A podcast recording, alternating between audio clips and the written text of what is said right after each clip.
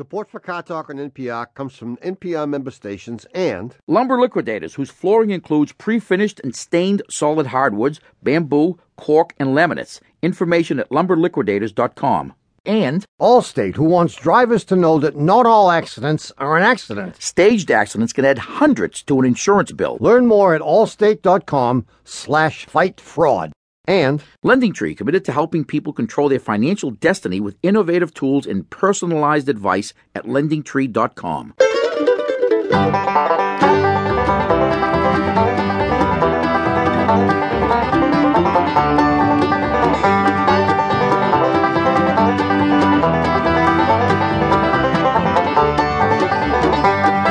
welcome to Car Talk from National Public Radio with us, Click and Clack, the Tappet Brothers. We're broadcasting this week from the Phi Beta Krappa division here at Car Talk Plaza. well, it's actually time to revisit the famous Bulwer Lytton contest.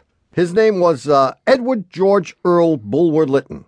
He opened his novel Paul Clifford in 1830 with the immortal words, "It was a dark and stormy night." Yes, it was. It also says here he was responsible for the line, "The pen is mightier than the sword." I don't think so. I thought I always thought that was William Shakespeare. Well, you thought wrong then. Evidently. Now, here we have people write in and try to write things which are as outrageous as what Edward George Earl Lytton. And, I, and there are various categories, and I'm going to read to you my personal favorites. As a scientist, Throckmorton knew that if he were ever to break wind in the echo chamber, he would never hear the end of it. I mean, is that not a winner right there? That I mean, how can, is. it get, how can it get any better than that? It Didn't flow as well as it could, but not bad. It did convey the message. Here's another. I mean, these are brilliant lines.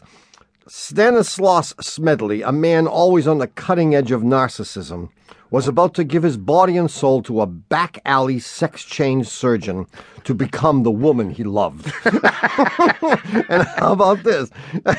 I still like the Throckmorton one. The sun oozed over the horizon, shoved aside darkness, crept along the green sward, and with sickly fingers pushed through the castle window, revealing the pillaged princess, hand at throat, crown asunder, gaping in frenzied horror at the sated, sodden amphibian lying beside her, disbelieving the magnitude of the frog's deception and screaming madly, You lied! I mean, that's pretty good. No, that's very good. But is it as good as with a curvaceous figure that Venus would have envied? A tanned, unblemished oval face framed with lustrous, thick brown hair, deep azure blue eyes, fringed with long black lashes, perfect teeth that vied for competition, and a small straight nose.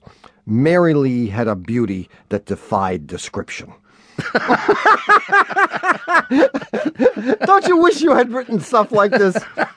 I mean, Read the Throckmorton one again. as a scientist, Throckmorton knew that if he were ever to break wind in the echo chamber, he would never hear the end of it. Well, look, if you think those lines are bad, wait till you hear some of our upcoming answers. If you have a problem with your car or anything else and would like to hear some of our fiction, uh, you can give us a call at 888 Car Talk. That's 888 227 8255. Hello, you're on Car Talk. Hi, guys. This is Linda from Apple Valley, Minnesota. Hi, Linda from Apple.